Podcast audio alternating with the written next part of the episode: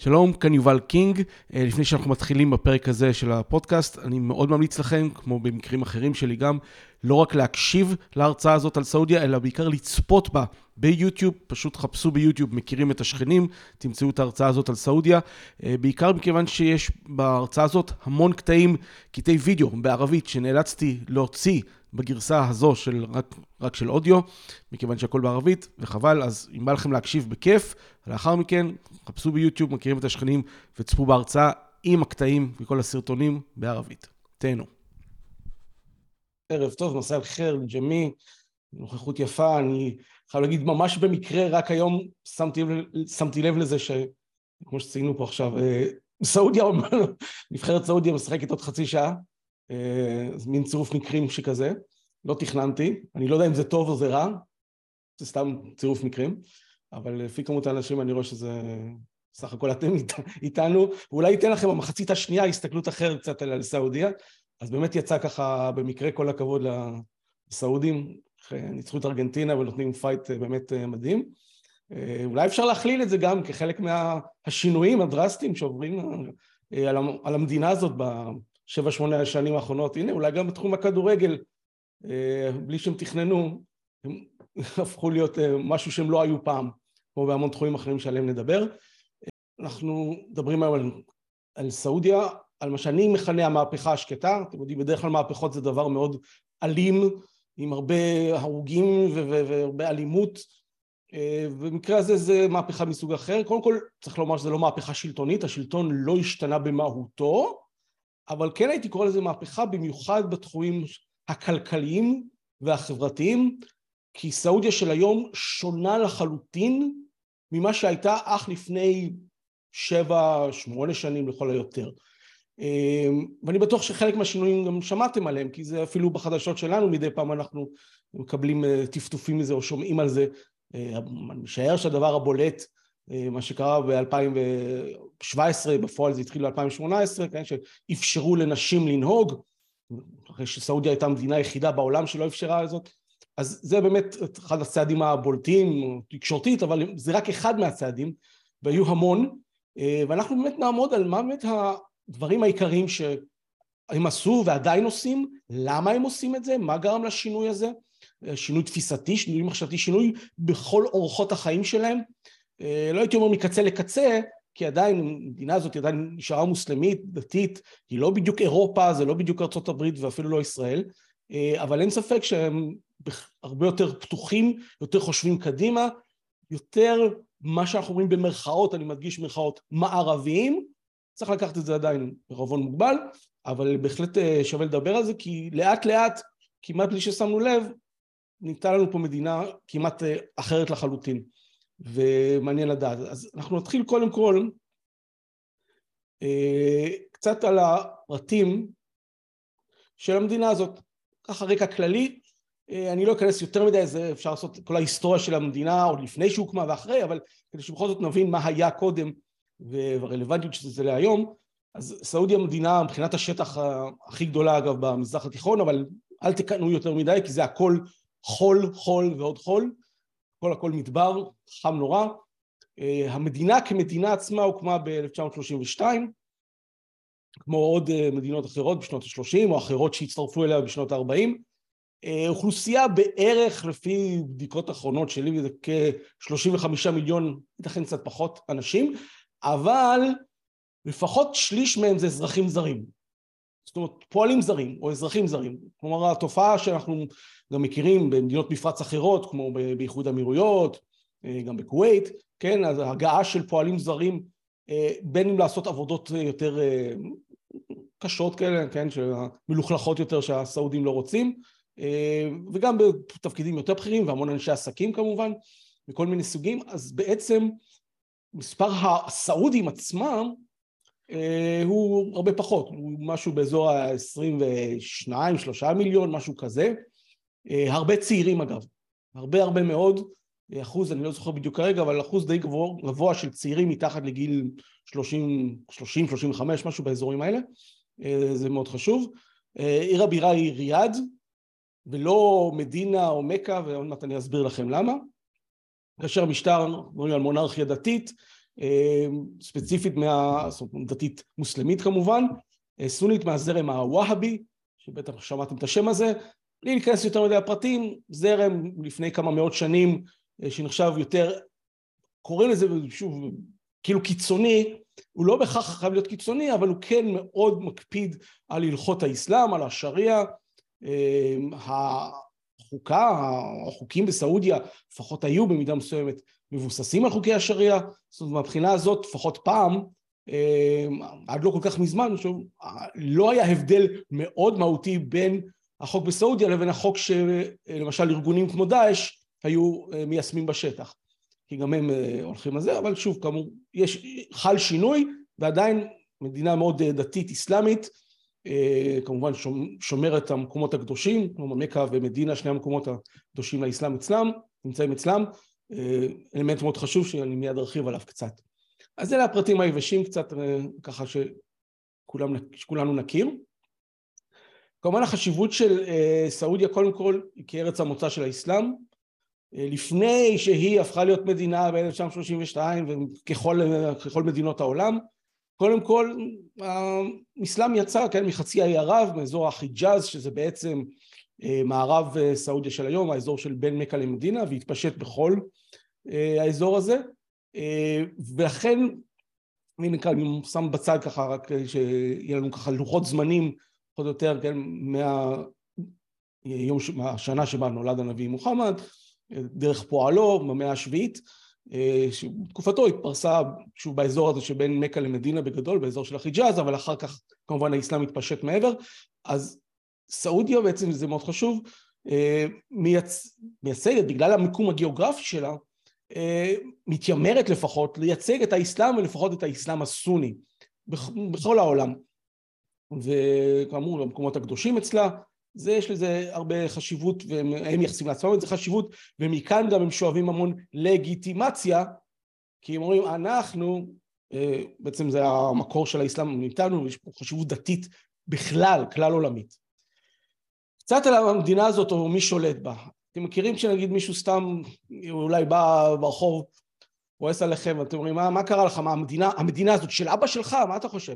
אז במקרה הזה כן, המדינה של אבא שלהם אה, אם אי פעם טעיתם למה המקרה, המדינה נקראת סעודיה, כי זה בעצם על שם בן אדם, על שם הראש של החמולה, חמולה שנקראת סעוד, הוא היה אבן סעוד, אה, מלפני כבר כמה מאות שנים, שהיו באזור הזה, ובעצם השתלטו על מה שהיום סעודיה, עוד מעט נראה קצת איך, והחליטו, טוב, אנחנו, זה השם של המשפחה, אז נקרא, נקרא למדינה על שמנו.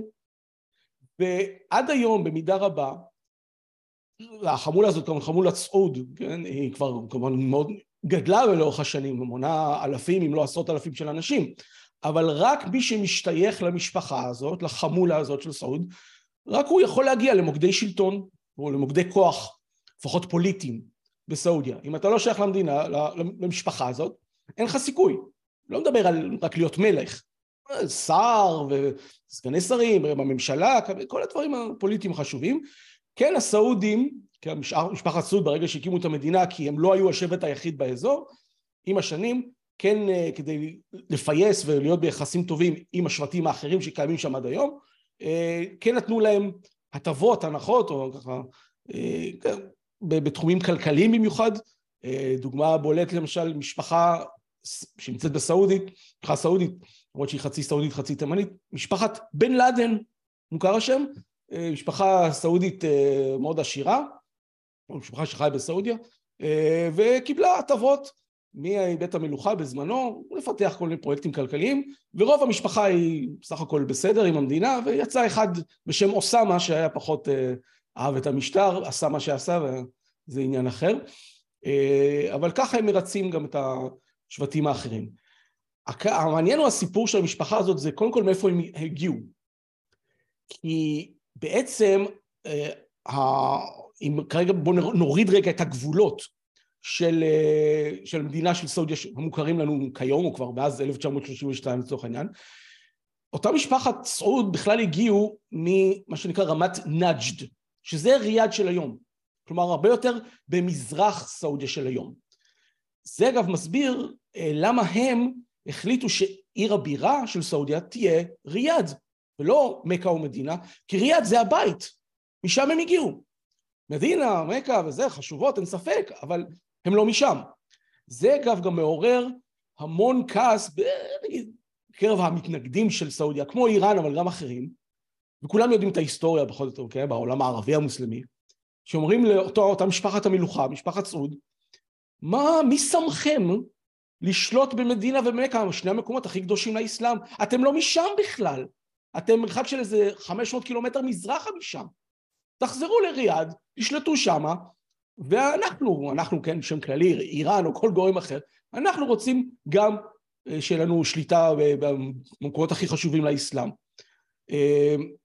לכן, כדי לנסות לעקוף את הדבר הזה ולקבל לגיטימציה גם פנימית, אבל גם חיצונית בעולם המוסלמי, כל מלך סעודי, שאי פעם קם מאז שהוקמה המדינה הזאת, נוסף לשלל תאריו המלכותיים, קבוע יש לו תואר שנקרא חדם אל-חרמין השריפין בערבית, מילולית זה משרתם של שני המקומות הקדושים, לרוב מתורגם מגינם של שני המקומות הקדושים, כלומר כדי לבוא לומר לכולם, נכון, אנחנו לא מסתירים שבאנו מרמת נאג' שם אזור של ריאד, רחוק ממכה ומדינה, אבל עכשיו אנחנו השומרים של המקומות הקדושים, וזה נותן לנו לגיטימציה גם דתית, גם גיאוגרפית, להיות גם באזורים האלה. וזה חשוב. אבל כאמור, אם החבר'ה האלה של כל חמולת סעוד, הם באו מרמת נג'ד, אז מי היה במכה ומדינה לפני כן? היה שריף חוסיין, אוקיי? ככה הוא נראה, דמות מאוד חשובה, אה, שחיה בסוף המאה ה-19, בתחילת המאה ה-20, אה, מי שאי פעם ישב צפה בכל אה, הסרט של לורנס איש ערב, זה מאוד קשור אליו, ולבנים שלו, בנים עלי, פייסל ועבדאללה, הם היו במכה ובאזור הזה של מכה ומדינה, אזור החיג'אז, והם שלטו על האזור הזה. כן, שריף חוסיין אפילו היה האמיר של מכה. מה קרה? פשוט ברגע שהם חברו לבריטים כנגד הטורקים, האימפריה העות'מאנית שהייתה כדי להעיף את הטורקים, בעיקר בגלל כל מיני הבטחות שהבריטים נתנו להם, על עניין שהם אה, יקבלו שליטה גם באזור הזה וגם בעיראק ובסוריה במיוחד, מה שהיום, אז דיברו בכלל על סוריה הגדולה, כן, שתכלול גם את לבנון וגם את ארץ ישראל, הבטיחו את זה לבנים, זה סיפור שלם שאני לא אכנס אליו יותר מדי בפירוט, יש אגב תוכנית מאוד יפה בערוץ אחד על המנדט, מי שראה, מי שעוד לא אני ממליץ, בדיוק מסבירים את זה מאוד יפה שם, אבל הסיפור הוא שהחבר'ה האלה של סעוד, כן, משפחת סעוד שהגיעו מריאד, אה, בסופו של דבר הם נלחמו, היה ממש מלחמה נגד שריף חוסיין והמשפחה שלו שם, העיפו אותם ממכה ומדינה, ולכן כפרס תנחומים הבריטים נתנו להם, או נתנו לבנים של שריף חוסיין, ספציפית לבן שלו עבדאללה, הבריטים נתנו לו את עבר הירדן המזרחי, הידוע כיום, כבר לא מעט שנים, כמדינת ירדן. כלומר, גם השושלת ההאשמית, כן, אנחנו פה בשריף חוסיין, כל זה אנחנו מדברים על המשפחה ההאשמית, השושלת, השלטון ההאשמי מירדן, במקור הוא לא מירדן. הוא הגיע מהאזור הזה של מכה וג'דה, וכולם יודעים את זה. וזה גם עוד בעיה שכל המלכים של ירדן, כל בית המלוכה הירדני נאלץ לי כל הזמן, כן, להתמודד עם הטענה הזאת, שהיסטורית, לא היסטורית לפני אלף שנה, אלא לפני מאה שנה פחות או יותר, קצת, כן, מאה שנה קצת יותר, כולם יודעים, אתה, אתם בית המש, המלוכה הירדני, אתם לא מפה, אוקיי? ובגלל שמשפחת האשם, בגלל שריף חוסיין והילדים שלו, הפסידו את מכה ואת מדינה, בהיותם מקומות הקדושים לאסלאם, הם קיבלו מהבריטים כפיצוי, פרס תנחומים, את ירושלים. וזו הסיבה העיקרית למה הירדנים עד היום מחזיקים חזק חזק את התפקיד הזה שלהם, שנתן, שוב הבריטים נתנו להם, כנותן את החסות, המגינה, כן, של, של ירושלים ומקומות הקדושים בירושלים. בגלל הסיפור הזה, אוקיי? כי היסטורית גם השושלת ההאשמית, משטר ההאשמי, לא שייך לאיפשהו שייך, הוא לא באמת השליט האמיתי. אגב, סיפור דומה היה גם עם עלי, שאם אני לא טועה, שהובטח לו לשלוט על כל סוריה הגדולה, או לפחות על סוריה, ואז הבריטים בעצם סוג של בגדו בו, כי הבריטים סגרו הסכם מאחורי הגב שלו עם הצרפתים. הצרפתים לא רצו את העלי הזה, הם רצו לשלוט שם לבד, העיפו את עלי מכל אזור של דמשק וסוריה, אז הבריטים כפרס תנחומים, סידרו לו סידור עבודה והוא הפך להיות שליט עיראק לתקופה, והוא בכלל, צריכים להבין גם מבחינת הערבית, לא רק מנטליות או גיאוגרפית, הערבית שלו היא ערבית סעודית, והוא הלך להיות שליט של עיראק, אנשים לא הבינו אותו, כי הערבית העיראקית היא שונה מאוד מהערבית הסעודית. אבל ככה, אתם יודעים, הבריטים שיחקו בין כל האנשים, אנחנו יודעים איזה בלאגן הם עשו, זה עד היום, ומי שמכיר את ההיסטוריה, והמון מכירים את ההיסטוריה, אז כולם יודעים את זה. אז לסיכום העניין, משפחת סעוד הגיעו בכלל מהאזור של ריאד, העיפו את משפחת אה, האשם, את שריף חוסיין ואת הבנים שלו, בקרבות שנמשכו כמה שנים, כן, מאזור של מכה ומדינה, השתלטו על זה ובעקבות זה על כל השטח בכלל, מדינה ששייכת למשפחה, משפחת סעוד. קצת על סעודיה המודרנית, אני קורא לזה, בטח לא רק אני, אולי עוד אחרים יסכימו איתי, אה, מדינה בפרדוקס מתמיד. למה? אה, קודם כל, יש להם בעיות פנימיות גם, אנחנו כמעט לא שומעים על זה, אה, לפעמים זה על אש קטנה, לפעמים זה קצת יותר מתחמם, כי האוכלוסייה שם, אמנם הרוב הם ערבים סונים, שאמרנו מהזרם ווהאבי, אבל יש גם שיעים בסעודיה, הם סעודים לכל דבר, ערבים, במזרח במיוחד, אבל שיעים. אה, שהנאמנות שלהם, ככה לפחות הטענה והיא אולי מוצדקת, אה, הרבה יותר לכיוון טהרן מאשר לכיוון ריאד או לכיוון בכלל בית המלוכה הסעודי והם אכן עושים בעיות. אז סעודיה בסך הכל לא במצב נוראי כמו מדינות אחרות כמו עיראק או לוב או סוריה או לבנון אבל לא, קורה לא מעט שיש שם מהומות והסעודים מדכאים את זה ביד קשה. קשה להם עם העניין הזה של שיעי, שוב, במיוחד בגלל שמדובר במדינה כל כך דתית, אצל המון אה, סעודים, בהיותם סונים אדוקים מאמינים, אה, הם רואים בשיעים ככפירה, כופרים בעצם, משהו שאי אפשר לחיות עם הדבר הזה, אי אפשר לקבל את זה באמת, והמיעוט השיעי הזה, בין אם אתם בעדו או נגדו, אה, עובדתית מתייחסים אליהם כאזרחים סוג ב' במקרה הטוב, והם אכן עושים מדי פעם בעיות ועושים גם להם בעיות, אז אני לא פה לוקח צד, אבל זה כדאי להכיר, ושוב זה סוג של סכסוך קיים כל הזמן, על אש קטנה רוב הזמן, כמעט ולא מדווח בתקשורת, גם לא בתקשורת הערבית הכוונה, כי מנסים מאוד להסתיר את זה, אבל זה קיים.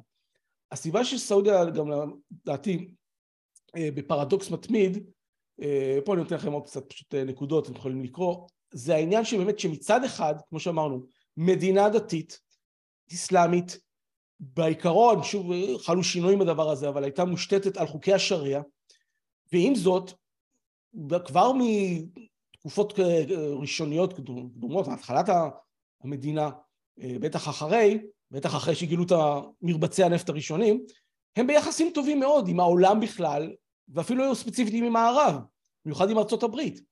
אז אפשר להגיד כמובן שזה אינטרסים וזה, אין ספק, אבל איך אתה מיישב את הפרדוקס הזה שמצד אחד אתה מלמד בבתי הספר, או לפחות לימדו פעם בבתי הספר, איך המערב בכללותו, בארצות הברית זה המייצג של המערב, כן?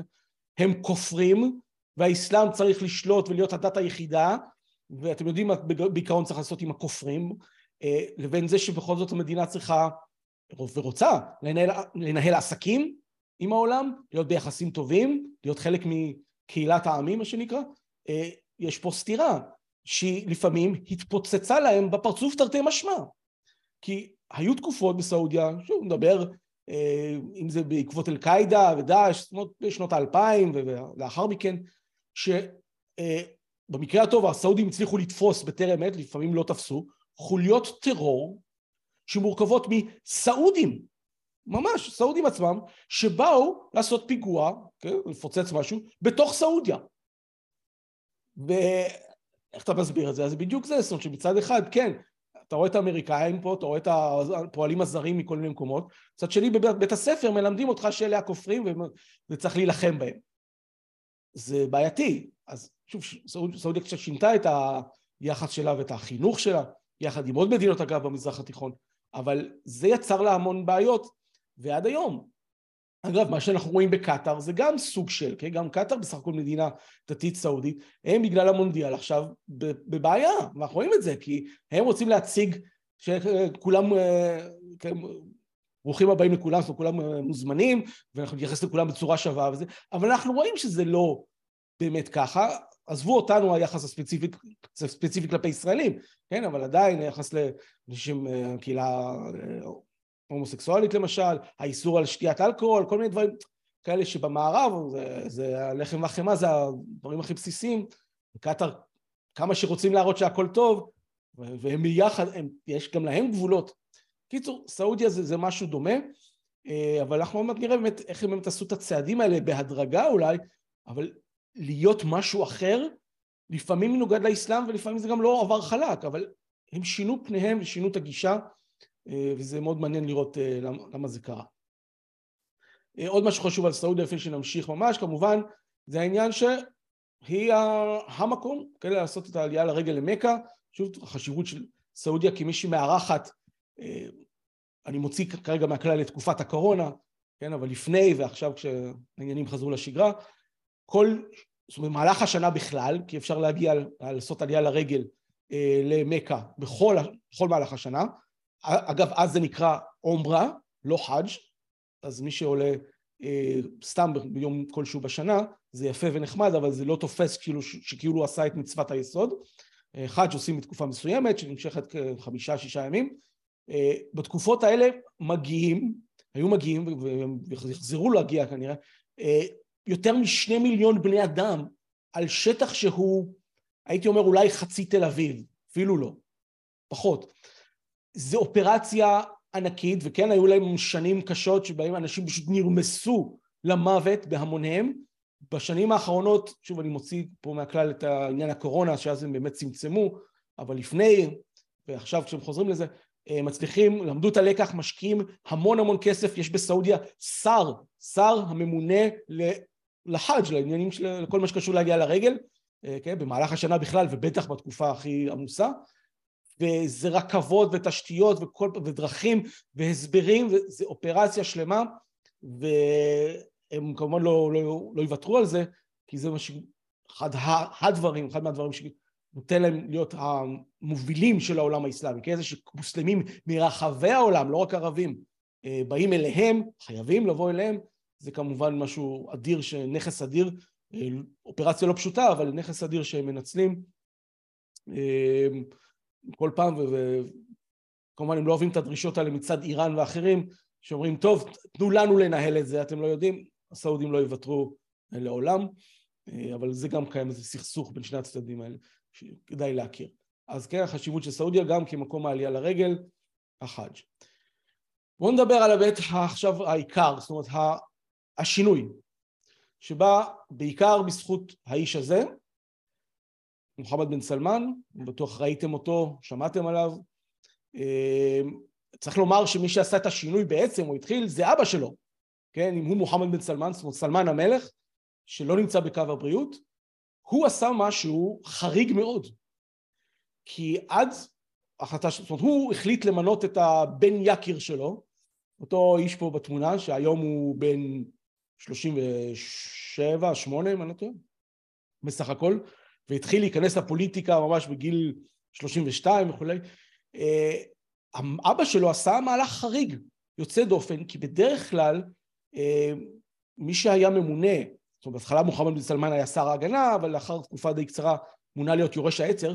בדרך כלל אתה, המלך ממנה לתפקידים כאלה בכירים של שר הגנה, בטח יורש העצר, את האח שלו, את הבן דוד שלו, כל מיני מהמשפחה הקרובה, אבל בעיקר מה שחשוב, שזה לפחות מישהו בן 70 ומעלה, זאת אומרת, אם לא היית בן 70 פלוס, לא יסתכלו עליך, עליך בכלל, כי החברה הסעודית, למרות שמדובר פה משטר מלוכני, זו חברה בדואית. בעיקרון. בחברה הבדואית לא מקובל, פחות מקובל הייתי אומר, כן? שזה לא אוטומטי, כן? שבהכרח מעבירים את השלטון מאב לבן. זה עושים במלוכה, נכון, אז אני שוב אני אומר, המשטר הסעודי משטר מלוכני, אבל בקטע הזה, תבדקו, תראו את המלכים הקודמים, זאת אומרת, הם לא היו הבנים של. זה היה אח של, אח של, אח למחצה, מדוד ראשון, מדוד שני, כל הדברים האלה. בנוסף, גם ההיגיון הבריא של, אה, איך אמר אה, שרון, איך קוראים לו, מה, מה עשית כבר למען המדינה, כן? מה אתה עשית למען המדינה? בשביל מדינה, כן? מה עשית בשביל מדינה? אה, פלטו שרון, זהו. אה, בא הילד של, כן? הבן של המלך, עם כל הרצון טוב, הוא בן 30, 31, 2, ברגע שהוא ממש נכנס לפוליטיקה. מה הוא כבר עשה? היה, ועדיין במידה מסוימת בסעודיה ומחוצה לה, לא מעט אה, התנגדות, תרעומת, לכך שהילד הזה נותנים לו ככה, כאילו איך הוא עוקף בתור את כל הבכירים ממנו, מהדודים שלו, ו...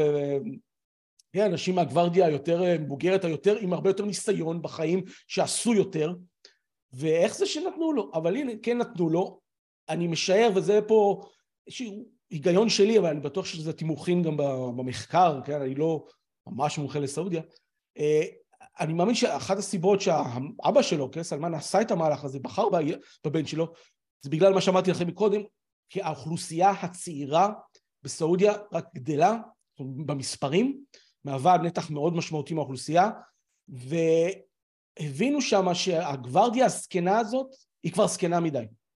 הם לא יודעים איך להכין את סעודיה לעתיד, לדור היותר צעיר, והם ראו, ואנחנו, אני אתן לכם גם קצת דוגמאות, התחילו לראות שהאווירה בקרב הרחוב הסעודי בכללי, היא, יש דרישה ליותר פתיחות, קצת יותר דם צעיר במערכת נקרא לזה, ולכן המלך, סלמן, שהוא עדיין המלך של סעודיה, כן, אה, דחף ככה מאוד את הבן שלו, עד שהיום מוחמד בן סלמן, בעצם אפשר לומר השליט בפועל של סעודיה כיום. וזה לא עבר חלק, יש התנגדויות, אה, הוא הצליח להשתיק אותם, בין אם בצורות נעימות ובין אם בצורות קצת פחות נעימות, כמו לכלוא, אמנם במלונות, אבל לשים בסוג של מעצר בית כל מיני אה, דודים שלו, אנשים מבוגרים, מיליארדרים, כן? הכריח אותם לישון בלובי במלונות ולהחזיר כספים שהם, אה, אה, שהיו להם, כספים שהיו להם שלא בצדק, כן? כספי שוחד ודברים אחרים. בסך הכל אפשר להגיד ששלטונו יציב, אבל זה יהיה מאוד מפתיע, או לפחות שונה, כאשר יבוא היום, והיום הזה הוא לא רחוק, כן? שהוא יוכתר רשמית למלך, שוב, אבא שלו לא בקו הבריאות, לכן זה יכול באמת לקרות, אומר עקרונית בכל רגע. אבל שתדעו שזה חריג וזה לא היה, וזה מה שהוביל את כל השינויים שמוחמד בן סלמן הוביל. בגלל שהוא צעיר, בגלל שהוא התחנך בארצות הברית, יש לו אנגלית, לא מדהימה, אבל יש לו, אה, והוא זה שמוביל אה, כיום את סעודיה למה שנקרא, אתם רואים פה בכותרת, חזון 2030, שזה בעצם מהפכה כלכלית חבר... אני מכנה אותה מהפכה כלכלית וחברתית של סעודיה. למה חזון 2030? כי מדובר בשורה אדירה של כל מיני פרויקטים, אה, שוב, בתחומים כלכליים וחברתיים ואחרים, תרבותיים גם, שחלקם כבר מיושמים, חלקם אמורים להתייס... להיות מיושמים עד שנת 2030, והוא העלה את הרעיון הזה, או יצא איתו לפחות לתקשורת, ב-2017. עיקרון הכי חשוב בחזון הזה שלו, זה ש... סעודיה צריכה להפסיק להסתמך רק על נפט. כי הנפט הזה בסופו של דבר ייגמר. ואז מה? לא יהיה להם כלום מה להציע לעצמם ולעולם. אז הרי הנפט הזה זה לא גדל על עצים.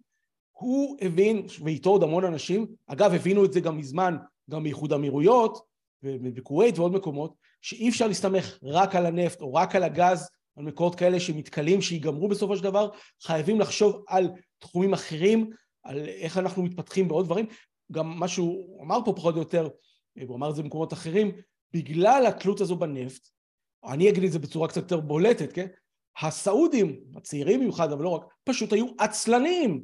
כן, יש כסף כל הזמן מהנפט, לא צריך להתאמץ, לא צריך להשקיע יותר מדי, לא צריך לחשוב על פיתוח של אה, כל מיני תחומים אחרים. יש את הנפט, חיים מזה וזה מספיק. אז הוא אומר לא, לא מספיק. ו- וכמו שאבותינו הם באו פה ונלחמו ושרדו ופיתחו את המדינה הזאת לפני שגילו את הנפט, כן? כי המדינה קמה ב-1932 והנפט, מרבצים ראשונים, יעלו בשש שנים לאחר מכן, מעבר לזה שהאנשים האלה היו עוד לפני שקמה המדינה עצמה, אומר גם אנחנו, אנחנו צריכים ללכת עם העולם, לחשוב קדימה, לחשוב בגדול. דבר אחד מאוד מאוד אמביציוזי וגדול, ואולי שמעתם על זה, עיר העתיד, שהם קוראים לו ניאום, ניום בעצם. אה, רואים פה במפה, אמורה להיות ממוקמת על שטח די גדול לאורך הים האדום, אה, לא כל כך רחוק מאיתנו אגב. אה, זה מין פרויקט באמת אדיר של עיר באמצע המדבר, אבל שתהיה לא רק פורחת כן, ומתקדמת וטכנולוגית, אלא הרעיון הוא לקבץ את מיטב המוחות בעולם, כדי שהעיר הזאת תהיה מעין חממה אה, לפיתוחים הכי חשובים אה, של העולם מבחינה טכנולוגית ורפואית וחקלאית וכל מה שאתם רוצים. אה, כמובן שזה פרויקט במיליארדי, מה זה מיליארדי? עשרות מיליארדי דולרים, אה, שכבר התחילו בהקמה שלו, מבדיקות שעשיתי פה ושם, אה, לא יודע להגיד לכם אם בכך זה מתקדם בקצב הרצוי, כנראה שלא כל כך. כמובן שהקושי העיקרי זה איך אתה משכנע אנשים מרחבי העולם להגיע למקום הזה.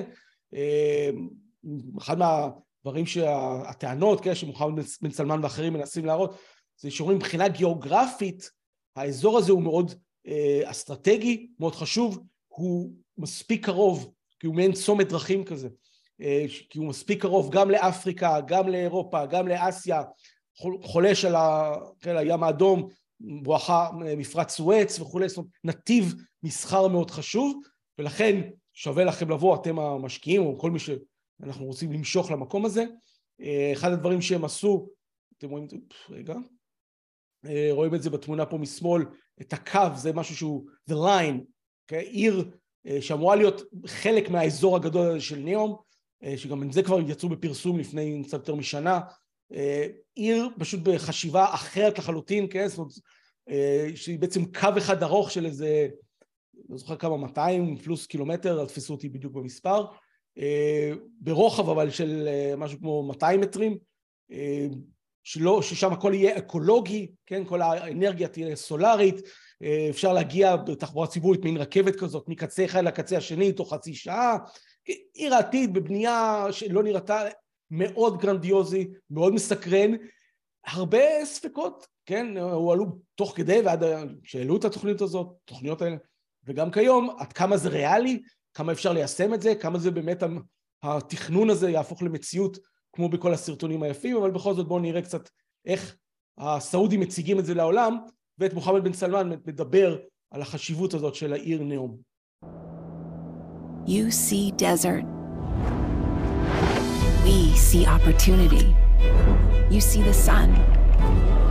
We see inexhaustible energy. You see ancient lands. We see the world tomorrow. This is Neom. 26,500 square kilometers of desert, valleys, mountains, and coastline. A living laboratory, home to the brightest minds dedicated to the sanctity of all life on Earth where ecosystems of abundant plant, animal, and ever enriching marine life will thrive as never before. A blueprint for tomorrow, in which humanity progresses without compromise to the health of the planet. Where technology will advance in harmony with nature. Where the questions about our future relationship with our home are at last being answered. NEOM, Accelerator of Human Progress. שאלה, האם חשבתם אי פעם לצאת לחופשה בסעודיה? עכשיו, טוב, אנחנו מן הסתם לא יכולים להיכנס, אבל אף אחד כמעט בעולם לא חשב לצאת לחופשה בסעודיה מהסיבה הפשוטה שזה לא הייתה אופציה. זאת אומרת, עד לא מזמן אה, לא היה איפה לנפוש בסעודיה. זאת אומרת, יש תיירות דתית, כמובן, החאג', כן, העלייה לרגל, אבל בתי מלון תוכל למצוא פה ושם, אבל כל ענף התיירות למעשה עד לפני כמה שנים לא היה קיים בסעודיה. אה, בגלל, שוב, מקום שמרני, הם לא חשבו גם בכיוונים האלה, אבל כחלק מהחזון הגדול שלהם, הם ראו מה עושים אחיהם במפרץ, כן, בדובאי, אבו דאבי וכאלה מקומות, בטח אה, מהצד השני גם במצרים, עם כל התיירות שיש שם, של כל האירופאים והרוסים שבורחים מהקור אה, ורוצים קצת שמש, וכמה זה מקור הכנסה חשוב, הם אמרו, רגע, רגע, למה שלא נעשה את אותו דבר? אז למה שלא לעשות אותו דבר? אה, קודם כל אני משער סיבה מסוימת שהייתה קיימת, זה בעייתי להתחיל להביא לפה אירופאים, בטח אם הכוונה זה לבנות אה, כל מיני מלונות לאורך החופים, חופי ים וזה, מה, הסתובבו פה בחורות עם ביקיני, עם כל מיני בגדי ים כאלה מינימליים, וישתו אלכוהול וכולי. אז באמת, זה אחד, חושב, הקריטריונים, הדברים שגרמו לסעודים אז לא לרצות לפתח את התחום הזה, אבל הם שינו את דעתם.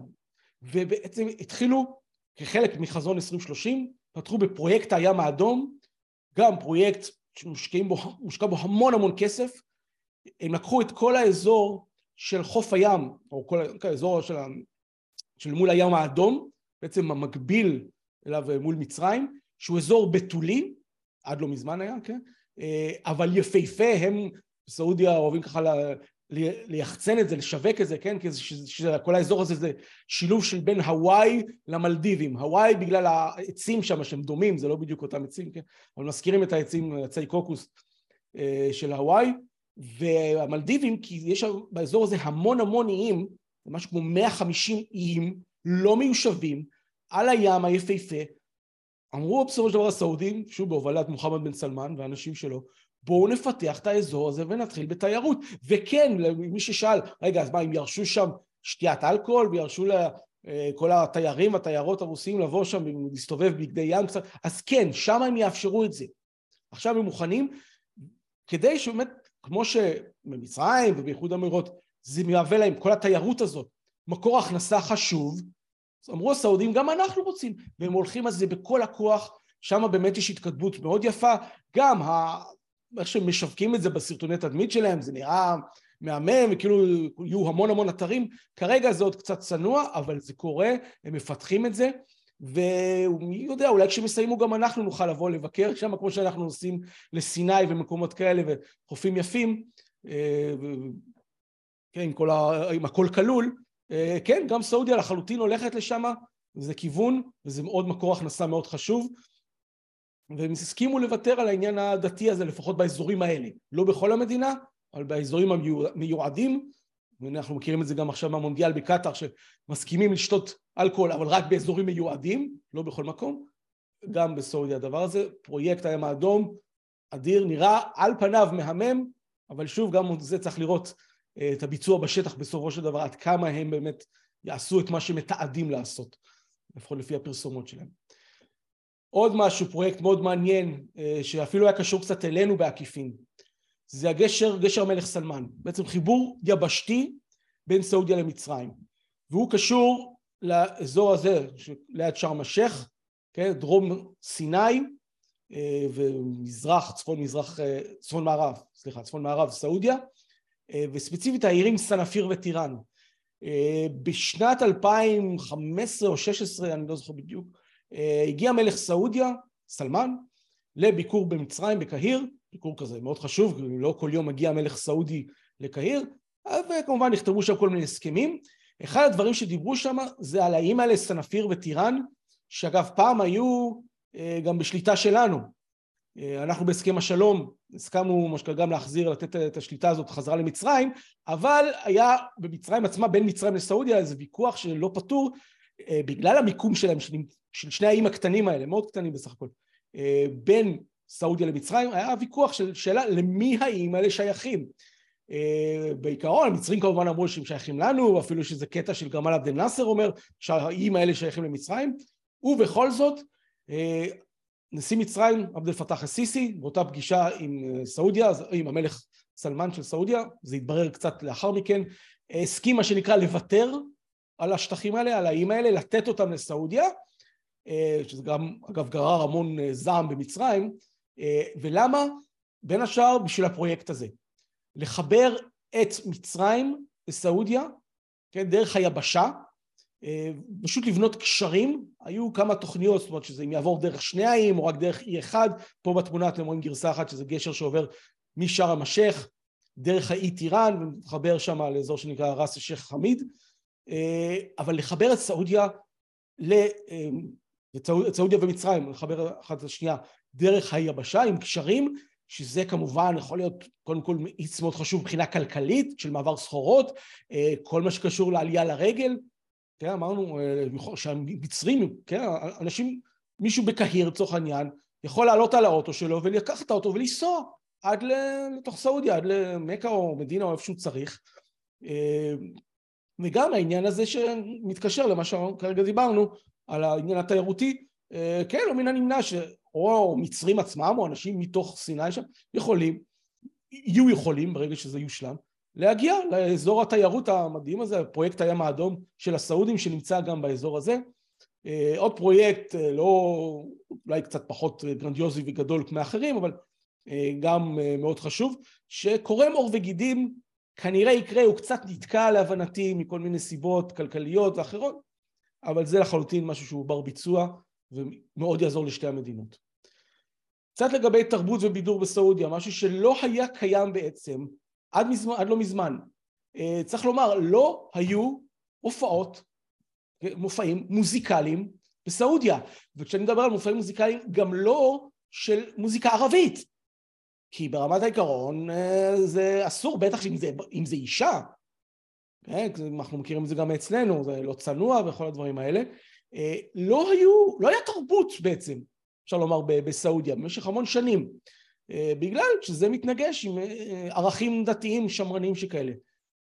מוחמד בן סלמן עם הזמן הרגיש את הדופק, הבין שיש לזה ביקוש, בסך הכל רואים איך המון סעודים כדי להיות בהופעות פשוט טסים למדינות אחרות או מדינות ערביות אחרות שמאפשרות את זה יותר פתוחות כמו בלבנון או באיחוד אמירויות או מרוקו או, או אפילו לאירופה כדי לצרוך את התרבות הזו אה, לאט לאט שחררו את הרסן מה שנקרא ואפשרו עד כדי כך שכבר הגיעו לסעודיה אה, כוכבים מהשורה הראשונה, מה שנקרא, גם אמריקאים, כמו מריה קרי, זמרת מדהימה, שפה היא קצת עוד התלבשה בצורה יותר צנועה, אבל אה, אפשר, היא לא עלתה עם איזה חיג'אב או כיסוי ראש כמובן. Backstreet אה, Boys אתם רואים פה, להקת פופ, אמנם גדולתם הייתה יותר בסוף שנות התשעים, לא אבל עדיין גם הם הופיעו בסעודיה, וזה אפילו לא כל כך מזמן, האישה פה שחור עם המגפיים הוורודים, הייפה וואבי, אחת מזמרות הפופ הכי גדולות של העולם הערבי, לבנונית במקור, היא לא מזמן הופיעה בפעם הראשונה בסעודיה. והקהל כמובן השתולל ונהנה, ואני מדבר גם על ספורט, כן? אה, כדורגל נגיד היה, אבל פעם לא היו מאפשרים למשל לנשים אה, להיכנס לאצטדיונים בכלל, לא עניין של הפרדה או לא הפרדה, לא נתנו לנשים בכלל להיות צופות כן? במשחק, במשחקי כדורגל או בתחרויות ספורט בכלל, גם זה כבר השתנה, גם זה קורה. אה, לפעמים יש הפרדה, כן, אנחנו מכירים את זה גם אצלנו מחברות חברות אה, דתיות וחרדיות במיוחד, אה, אז כן יש הפרדות מסוימות, אבל לפחות זה קורה, וכן יש פריחה של משהו שפשוט לא היה קיים בכלל בסעודיה קודם לכן. מעמד האישה בסעודיה, מאוד חשוב כמובן, זה שינוי מאוד גדול שחל בסעודיה בשנים האחרונות. אנחנו מכירים את זה בעיקר מהעניין שנתנו לנשים לנהוג, אה, כן, אותה החלטה בספטמבר 2017, כאשר בפועל התחילו ממש לנהוג בסביבות יוני 2018, אבל זה היה רק צעד אחד. בשביל להבין מה השתנה צריך להבין אה, מערכת שהייתה קיימת בסעודיה, עדיין קיימת במידה מסוימת, אבל מאוד מאוד צומצמה, אה, וזה מה שנקרא, הייתי מתרגם בעברית, משטר החסות של הגבר על האישה, או נזדם אל ווילאיה, שזה אגב קיים בחברות מוסלמיות בכלל, זה היה קיים גם במידה מסוימת באיחוד האמירויות אני יודע וכל מיני חברות שוב מוסלמיות בגלל למה מוסלמיות? כי הדבר הזה מבוסס על הקוראן בעצם.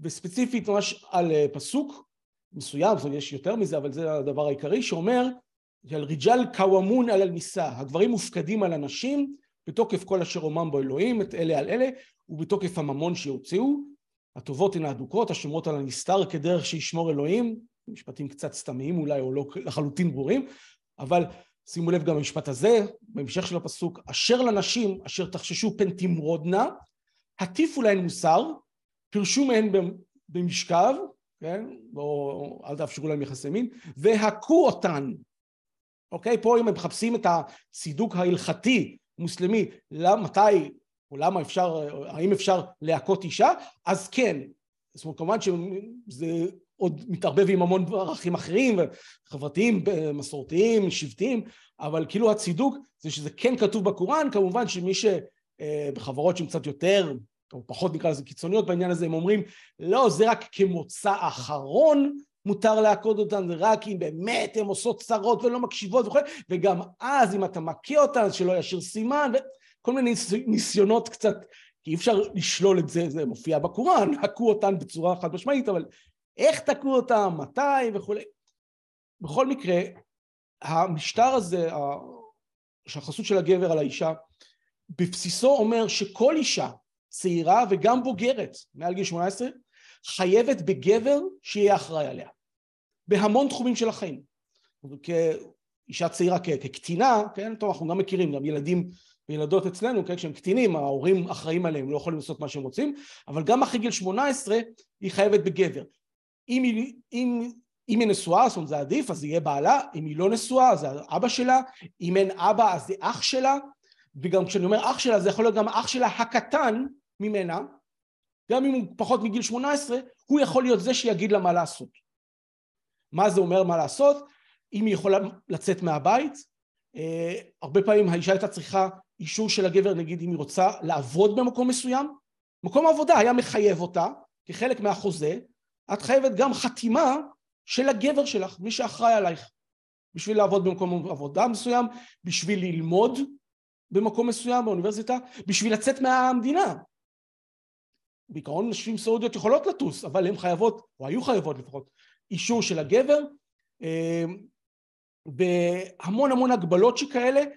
שוב, ההסתכלות הדתית, ואנחנו אולי מכירים את זה, סליחה על ההשוואה כי היא לא מדויקת, אבל מהמגזר היותר חרדי אצלנו, שגם הם, אנחנו, אנחנו כחילונים או, או מסורתיים, שנראה לנו קצת שפוגעים בזכויות האישה, אז הם מסתכלים על זה, לא, הפוך, אנחנו רוצים להגן עליה, אנחנו אחראים, אנחנו, אנחנו רוצים בטובתה, כן, ולכן האחריות שלנו כדברים אה, לאשר לה דברים, לאשר לה הוצאות, כסף, זאת אומרת אנחנו צריכים גם לשלם עליה, לדאוג לה, הם רואים את זה כמובן במובן חיובי, אבל עם הזמן הדבר הזה השתנה, להבנתי המשטר הזה קיים, אבל הרבה מההגבלות בוטלו.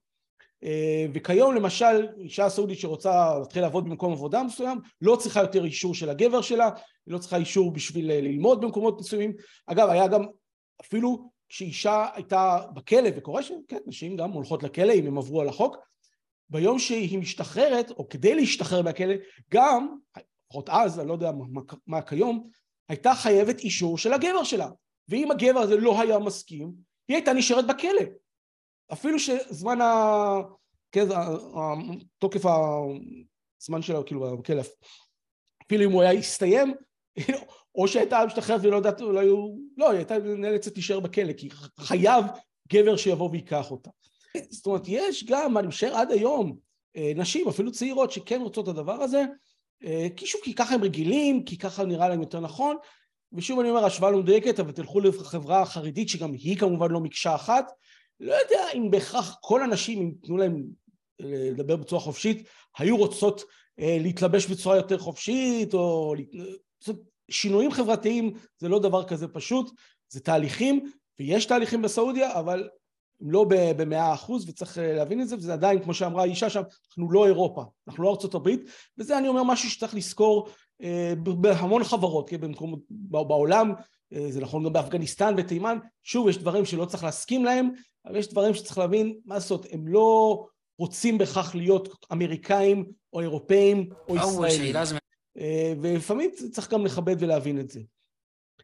אוקיי? אז זה באמת היה דיון ציבורי ועדיין קיים במידה מסוימת בסעודיה, אה, חל שינוי ויש מקום טוב שככה. אגב עוד שינוי אה, שצריך לומר שיותר פתיחות ויותר מתן זכויות לנשים בתחום העבודה נבע לא בהכרח מהסתכלות כאילו של המשטר של החשיבות להעניק זכויות לנשים, זכויות אדם, הדברים האלה, אלא בגלל שהם היו בבעיה של כוח אדם.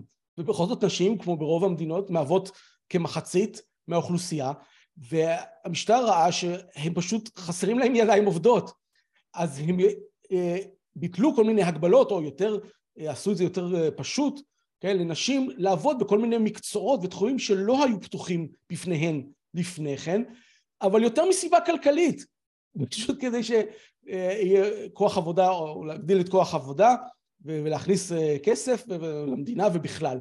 אז לפעמים הסיבות הן לא כאלה הומניות, אלא יותר אה, במקומות אחרים של אינטרסים כלכליים ואחרים. זה גם צריך לומר. אה, כמובן זה התחום המוכר, כי זה התפרסם בכל העולם, העניין של נהיגת נשים. צריך לומר שבעצם האיסור היה על נשים להוציא רישיון, ומכאן שאסור להם לנהוג.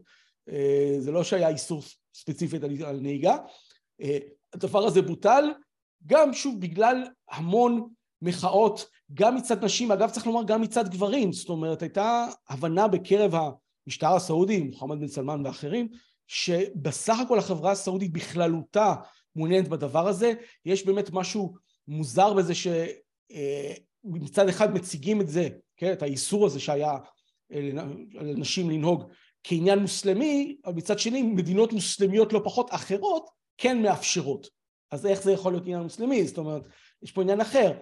אה, זה לקח זמן, היו המון מאבקים, המון נשים שהימרו את פי השלטונות עוד משנות התשעים ואילך אה, ויצאו לנהוג, חלקן נעצרו, היו במעצר ואפילו עברו עינויים במשך המון שנים, בסופו של דבר הצליחו כאמור לשנות את זה. הדבר הזה אגב גרם אה, או הצריך את המדינה כן, להיערך בצורה שלא הייתה מקודם, כי אם עד עכשיו, קחו לדוגמה למשל, אבל דוגמה שקורית הרבה, אה, קורה שיש אה, תאונה או שהנהג עובר עבירה, עבירת תנועה, אז מגיע השוטר, והוא יכול גם להוציא אותו מהאוטו וכולי. מה קורה אם יש נהגת? זה לא מקובל ובעייתי ששוטר יבוא לאישה זרה שהוא לא מכיר, הנהגת, ויבקש ממנה לצאת, או אם יצטרך לערוך עליה חיפוש, כן? אולי יש עליה מבריחה סמים או לא משנה מה, אסור לו לגעת בה בכלל, אסור לו אפילו לראות אותה ברמת העיקרון. אז המדינה, וזו הסיבה שגם לקח קצת זמן עד שמההכרזה שנשים יוכלו להוציא רישיון נהיגה ולנהוג, עד שבפועל המדינה הייתה מוכנה לזה, הכשירו המון שוטרות תנועה. כי אתה צריך שוטרות, כי אם, אם יש לך נהגת, אז זה בעייתי שיבוא שוטר גבר, צריך שוטרת שתדבר איתה ותטפל בה, אחרת זה לא לעניין. אוקיי, זאת אומרת, זה, מבחינה מגדרית, זה מצריך המון הכנות והתכוננות, ולכן זה לקח המון זמן. עוד שינוי מאוד חשוב, שזה אנחנו כבר יותר מכירים, אה, ששינה את ה...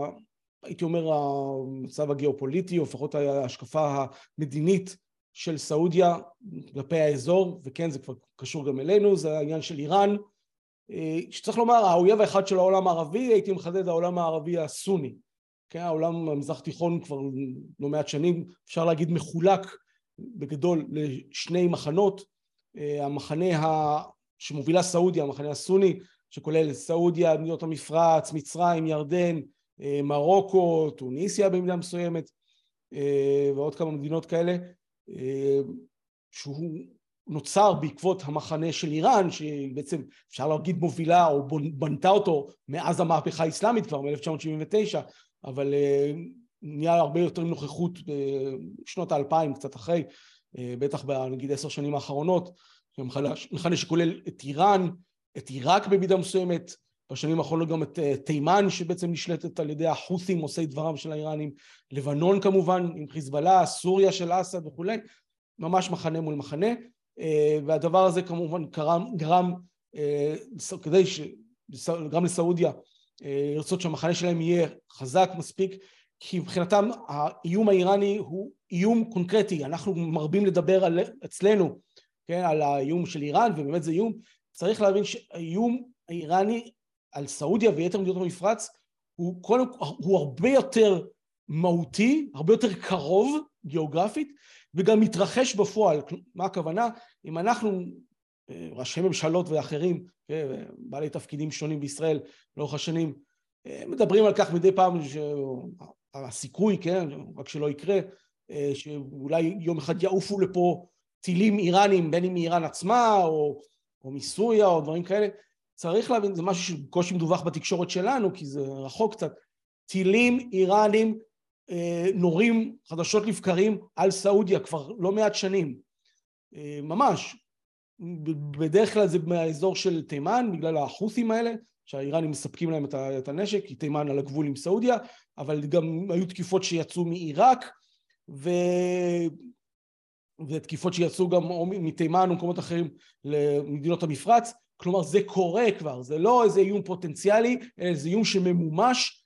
הדבר המאוד משמעותי שקרה בספטמבר 2019 הייתה מתקפה איראנית לחלוטין, למרות שכאילו הם לא הודו, אבל זה ברור שזה הם עומדים מאחורי זה, כנגד מתקני הנפט של סעודיה, של חברת הרמקו, בלילה אחד מתוכנן עם טילים וכנראה גם כטב"מים, כלי טיס בלתי מאוישים, חמושים שכאלה, שפשוט החריבו אתרים של ייצור נפט ושיתקו את התעשייה, תעשיית ייצור הנפט של סעודיה, כמחצית ממנה, לכמה חודשים טובים.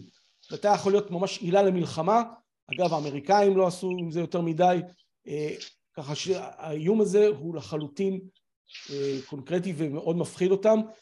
זה אגב הסיבה המרכזית למה מוחמד בן סלמן, ואפשר להגיד אולי זו הייתה החלטה לא כל כך טובה שלו, הוא זה שמאוד תמך, כשהיה שר ההגנה, לפני איזה שבע שנים, במלחמה, שסעודיה ממש תתחיל במלחמה, כן, תתקוף את אותם חות'ים בתימן, מלחמה שסעודיה ובעקבות זה גם איחוד אמירויות שהצטרפו אליהם, פשוט הסתבכו שם מעין וייטנאם כזה של סעודיה בגלל הטופוגרפיה המסובכת של תימן, בגלל כל הסיוע שאיראן מספקת להם, אז נכון זה איום והיה צריך לפעול, אבל האם הסעודים פעלו בצורה נכונה, ועובדה שעד עכשיו תימן הרוסה לחלוטין, והמטרות של המבצע הזה, של כל המהלך המלחמתי הגדול הזה, שעדיין נמשך ברמה מסוימת, מטרות לא לחלוטין הושגו, זאת אומרת החות'ים עדיין שולטים על שטחים גדולים, האיראנים שם בוחשים והמשטר הקודם שהיה פרו-סעודי הוא לא קיים פחות או יותר, או קיים בנישות מאוד קטנות במדינה. והוא אחראי על הקטסטרופה הזאת אפשר לומר, ויש על זה הרבה ביקורת כנגדו. הסיפור האיראני, אין ספק, זה מה שגרם לסעודים להתקרב גם אלינו. נכון, בעיקר מתחת לשולחן, בהיחווה, אפשר אולי לדבר אחר כך למה זה, אבל הם הבינו שהם צריכים אותנו, בגלל האויב האיראני, לא כי הם נהיו ציונים, לא כי הם גילו את היהדות מחדש, ולא כי הם נהיו יותר נחמדים, קצת יותר נחמדים, יותר פתוחים, אבל עם האמריקאים יש להם שיח, היה להם תמיד, בעקבות זה גם אנחנו, הם רואים, לא רק מבחינה טכנולוגית, איך אנחנו, יש לנו מוצאים פתרונות טכנולוגיים צבאיים, אבל הם רואים, והם לא היחידים, איך מדינת ישראל כבר לא מעט שנים, על בסיס שבועי או, או פעם בשבועיים, על פי מקורות זרים ולפעמים גם לא, איך אנחנו תוקפים יעדים איראנים בסוריה והאיראנים לא מגיבים.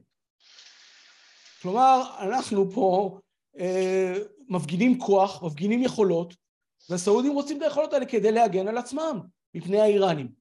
ואין לי מידע ודאי, אני אומר מתוך היגיון בלבד, ודברים שפורסמו בתקשורת ערבית ואחרת, פעם ואולי אפילו היום, כנראה בצורה כזו או אחרת דרך האמריקאים או דרך גורם אחר, לא מן הנמנע שכל מיני מערכות נשק, במיוחד מערכות להגנה מפני טילים, כמו שיש לנו כיפת ברזל או דברים כאלה, הועברו, נמכרו לסעודים, כי האיום הזה של טילים שאנחנו חיים אותו לצערנו כבר לא מעט שנים, הסעודים חיים אותו גם כבר לא מעט שנים, ומשתמשים במערכות האלה הם וכמובן במדינות המפרץ. אז אין ספק שזה גרם להתקרבות. דבר נוסף ש... אה, ובהקשר הזה אם ניתן לכם סתם דוגמה היא ייחודית, אני לא אגיד שהיא מייצגת, כן? לא אגיד שכל הסעודים אוהבים אותנו, אבל כן חל איזשהו שינוי בעקבות זה שמכירים, רואים שהנה ישראל אולי לא הבעיה, אלא דווקא הפתרון, או חלק מהפתרון. תכירו פה את הבחור הזה, אולי הכרתם אותו כי הוא כבר די מוכר, סעודי, קוראים לו לואי, לואי שריף, בחור מקסים מאוד אינטליגנט, סעודי, שבין השאר הוא, הוא פשוט יחצן את עצמו, הלך לכל מיני מקומות, צילם את עצמו באינטרנט וכולי. הדבר המיוחד, ושוב, וזה קרה במקביל לכל מה שאני פה מספר, אני לא יודע בדיוק מה דחף אותו לזה, אבל הוא יודע עברית, ממש, ופה זה קטע מדהים כשהיה, מי שזוכר, בבחריין לפני כמה שנים, ועידה כלכלית עם הפלסטינים, זאת אומרת הרשות לא אהבה את זה, אבל הביאו כל מיני אנשי עסקים פלסטינים ואחרים לבחריין, אז גם, גם הרשו לנו הישראלים, התקשורת הישראלית להגיע לשם, זה היה לפני כמה שנים, לפני, לפני, לפני הסכמי אברהם. גילי כהן מערוץ אחד, כתבת המדינית, פגשה אותו, ותראו את הקטע המדהים הזה, ושוב, הבן אדם מוכר, אתם יכולים למצוא אותו בקלות, גם יש לו אנגלית מעולה, ערבית, אבל גם עברית, הוא אפילו מעביר שיעורים בעברית לערבים בכלל, שזה מדהים, אני חבר טוב שלנו, אז בואו נשמע אותו. תסביר לי איך זה בדיוק קורה? איך אנחנו מדברים בעברית? כאן, בבחריין? או, אני לא מאמין. ברוכים הבאים בבחריין, ואני אוהב את השפה העברית בגלל הנביאים. כמו דוד, המלך, So next time in תל אביב, פעם הבאה בתל אביב. אינשאללה, או בירושלים, אני אוהב אותך ירושלים, הבירה של המלך דוד, אינשאללה. מה המילה שאתה הכי אוהב בעברית? Uh, all the language is great, but my, my, my favorite word is uh, Breshit. Breshit bara Elohim et hashemayim ve'et haaretz. So it's the first word in the Torah, and it's also the name of the spacecraft that, that tried to land on the moon, but it didn't. So inshallah, Breshit Shtein. What is your favorite curse in Hebrew? Uh, Hebrew doesn't have curses. I've noticed that you have something with Ofra Chaza. I love Ofra. Um, when I first learned Hebrew, I started to learn her songs, like Chai Chai Chai, Am Yisrael Chai. I love this song, Iminin Alu. And the best version of Yerushalayim Shel Zahav, it was by Ofra Haza. I wish that one day our grandchildren live together without uh, having to worry about the troubles that their grandfathers did or made. So let us all live in peace, inshallah. אוקיי, אז מאוד כיף לראות את זה כמובן. אה, יש גם את אה, מוחמד אה, סעוד, אותו גם עם בלוגר פעיל כזה סעודי, שגם קצת, העברית שלו קצת פחות טובה, אבל מאוד תומך מאוד גדול בישראל, בנתניהו ספציפית. תמיד אוהבים להביא אותו, כי הנה תראו איך הסעודים בעדנו ובעד נתניהו במיוחד. כמה זה מייצג אני לא יודע, אבל כן אפשר להרגיש שיש איזה שינוי בחברה הסעודית אה, כלפינו ספציפית. אה, זה עדיין לא מגיע לכדי, טוב בואו הסכם שלום כמו הסכמי אברהם, יש שם רגישויות, אבל יש שם שינוי. שוב, זה קרה מזה בגלל איראן בין השאר, אה, אבל גם מתוך כל הצעדים האחרים שעליהם דיברנו, עם הפתיחות יותר למערב, זה שיש אינטרנט ואנשים מתחילים לקרוא את האמת. תחשבו תקופה של נגיד לפני 30-40 שנה, אה, מה הידע של מדינות כאלה היה לרוב, מה או המורה אמר לך בבית ספר, או השייח, האימאם אמר לך במסגד. והיום המון סעודים, והם לא היחידים, רואים שהאמת היא אחרת קצת, כי הם נחשפים לחומרים, גם אם זה חומרים באנגלית, אפשר לתרגם את זה, Google Translate, יש אינטרנט, יש, ובסעודיה הם לא חוסמים את זה, ומגיעים לתובנות, וככה מתקרבים לעולם המערבי, וכולל לישראל. עוד דבר מהותי שקרה בעקבות העניין האיראני, זה המהפך עם הקשר עם הפלסטינים. התמונה שאתם רואים פה מ-2007 היה הניסיון השני, צריך לומר, לפייס בין חמאס לפת"ח במכה עצמה, ממש ליד הקאבה. ניסיון שכמובן הוא היה אולי הכי בולט, הכי משמעותי שהסעודים הובילו, שלא צלח. זה לא רק זה, זה כמובן שרשרת של דברים, אבל אחד הדברים שהכי הכעיסו את הסעודים עם הזמן, זה שהם ראו איך כל החבר'ה האלה שהם תמכו בהם, באמת השקיעו מיליארדי דולרים לאורך השנים בפיתוח, ה... זאת אומרת, גם לרשות, גם לחמאס אגב, צריך לומר, גם איחוד האמירויות חברים שלנו, היו מהתומכים הגדולים של חמאס, גם אצלם קצת התהפכה המחשבה או ההשקפה. הם ראו, הדבר שהכי הרגיז אותם ועד היום מרגיז אותם, זה שחמאס באופן ברור, גלוי, חברו לאיראן. זה לא היה ככה תמיד. נזכור, לנו זה נראה כאילו זה היה תמיד, לא, חמאס לא תמיד היו כאלה חברים טובים של איראן, זה התחיל יותר מאז שנת 2003-2004, ברגע שסדאם חוסיין שהיה ספונסר, כן, מממן מאוד גדול של חמאס, המשטר שלו קרס, וחמאס חיפשו אה, מממנים חדשים, בסופו של דבר גם הגיעו לאיראן על סמך אינטרסים משותפים וכולי. סעודיה זה משהו שהם לא מסוגלים לקבל, כי איראן האויב מספר אחת כיום.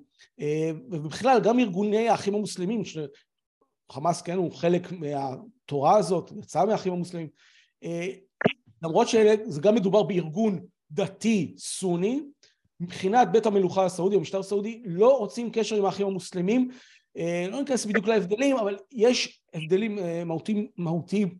מבחינת ההסתכלות עליך, על המשטר עצמו, על יחסים עם גורמים אחרים וכולי, ככה שבבחינת המון סעודים כיום, ושוב זה חלחל גם לרחוב, לאנשים, הם כבר התהפכו ב, ב, ב, ביחס האוהד שהיה להם, היה תקופות שילדים בבית הספר בסעודיה היו תורמים את הריאל, כן, את הדמי כיס שהם מקבלים למען פלסטין, כמו שאנחנו עם, עם הקופה של קק"ל נקרא לזה, אז היה קופה כזאת שהיו נותנים הסעודים כסף, הילדים עצמם כסף למען הפלסטינים, זה התהפך אה, הרבה בגלל הקשר של הפלסטינים עם איראן, אגב גם עם הרשות הפלסטינית שקודם כל ראו גם הסעודים כמו המון אחרים את המיליארדים שהסעודים שפכו שם על הרשות הפלסטינית לא תמיד הגיעו המיליארדים האלה לאיפה שהם היו אמורים להגיע ומספיק להסתכל על הרכבים והשעונים ובתי היוקרה וחשבונות הבנק של כל מיני בכירים ברשות שזה מפוצץ, מלאים בכסף סעודי ובמפרצויות אז מבינים את השחיתות שם טוב מאוד. כל הדברים האלה גרמו לסעודים להתרחק מהפלסטינים ובעצם היום כבר מסתכלים עליהם כנצלנים, הסיסמה זה מוטג'רה, כן, שהם עושים סוחרים, כן, מנצלים את הסוגיה הפלסטינית שלהם רק בשביל לסחוט עוד כסף מהסעודים, ולסעודים נמאס, הם סגרו להם כבר את הברז אה, בגלל כל הסיבות האלה, מה שגם גורם באש, במידה מסוימת להתקרב יותר אלינו, מתוך הבנה שהי, אולי הסיבה שאין פה שלום בין הישראלים לפלסטינים זה לא רק בגלל הישראלים, לא כל האשמה בהם, גם הפלסטינים יש להם צד בדבר הזה, אולי הם לא באמת רוצים מדינה, זה היה בעצם המון דוגמאות להראות לכם איך סעודיה של היום שונה מסעודיה ש... שהייתה פעם. וזה לא קרה בפעם אחת, בניגוד למהפכות שקורות לפעמים מהר, זה תהליך שמתחיל מ-2016-2017 ועדיין נמשך. וכל פעם יש איזה משהו קטן, נגיד זה שגם לנשים, זה גם לפני כמה שנים נזכרתי, אה, מאפשרים לנשים להתגייס לצבא. זה לא חובה, לא חובת גיוס, אבל יש להם את האופציה. אז כן, עדיין הן מוגבלות, באיזה תפקידים יכולים להיות, הן עדיין לא קצינות וכולי, אבל הנה גם האישה בצבא.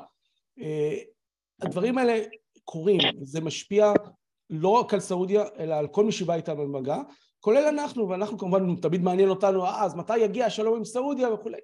לא יודע להגיד לכם, אף אחד לא יודע, זה יותר מסובך מהסיפור עם איחוד האמירויות, בטח עם מרוקו, בגלל החשיבות של סעודיה כמרכז העולם הסוני, אוקיי, העניין הדתי, אה, צריך גם לזכור שהם בראש אחר, זאת אומרת אנחנו כישראלים, מאז הקמת המדינה, תמיד רצינו ש, אה, שיקבלו אותנו פה באזור, שיחבקו אותנו, שירצו אותנו, אנחנו רוצים להיות שייכים, סעודיה אין את הרצון הזה, הם מובילים פה את המחנה שלהם, אין להם רצון להיות איתנו, כן, להרגיש שייכים או משהו כזה, אה, יש להם את האינטרסים האחרים שלהם, שאפשר כמובן לנצל או להשתמש בהם, אבל זו מחשבה אחרת, אין ספק שכבר קיים שיתוף פעולה מאוד הדוק בינינו לבינם, הכל בינתיים, כמה שהם מנסים מתחת לשולחן, אנחנו לפעמים או אחרים מדליפים, מתי זה יצא לאור, מתי זה יעבור את קו פרשת המים או קו המים ואנחנו נראה את זה צף החוצה, באמת אני לא יודע אבל אני חושב שמישהו יודע, תלוי המון גורמים,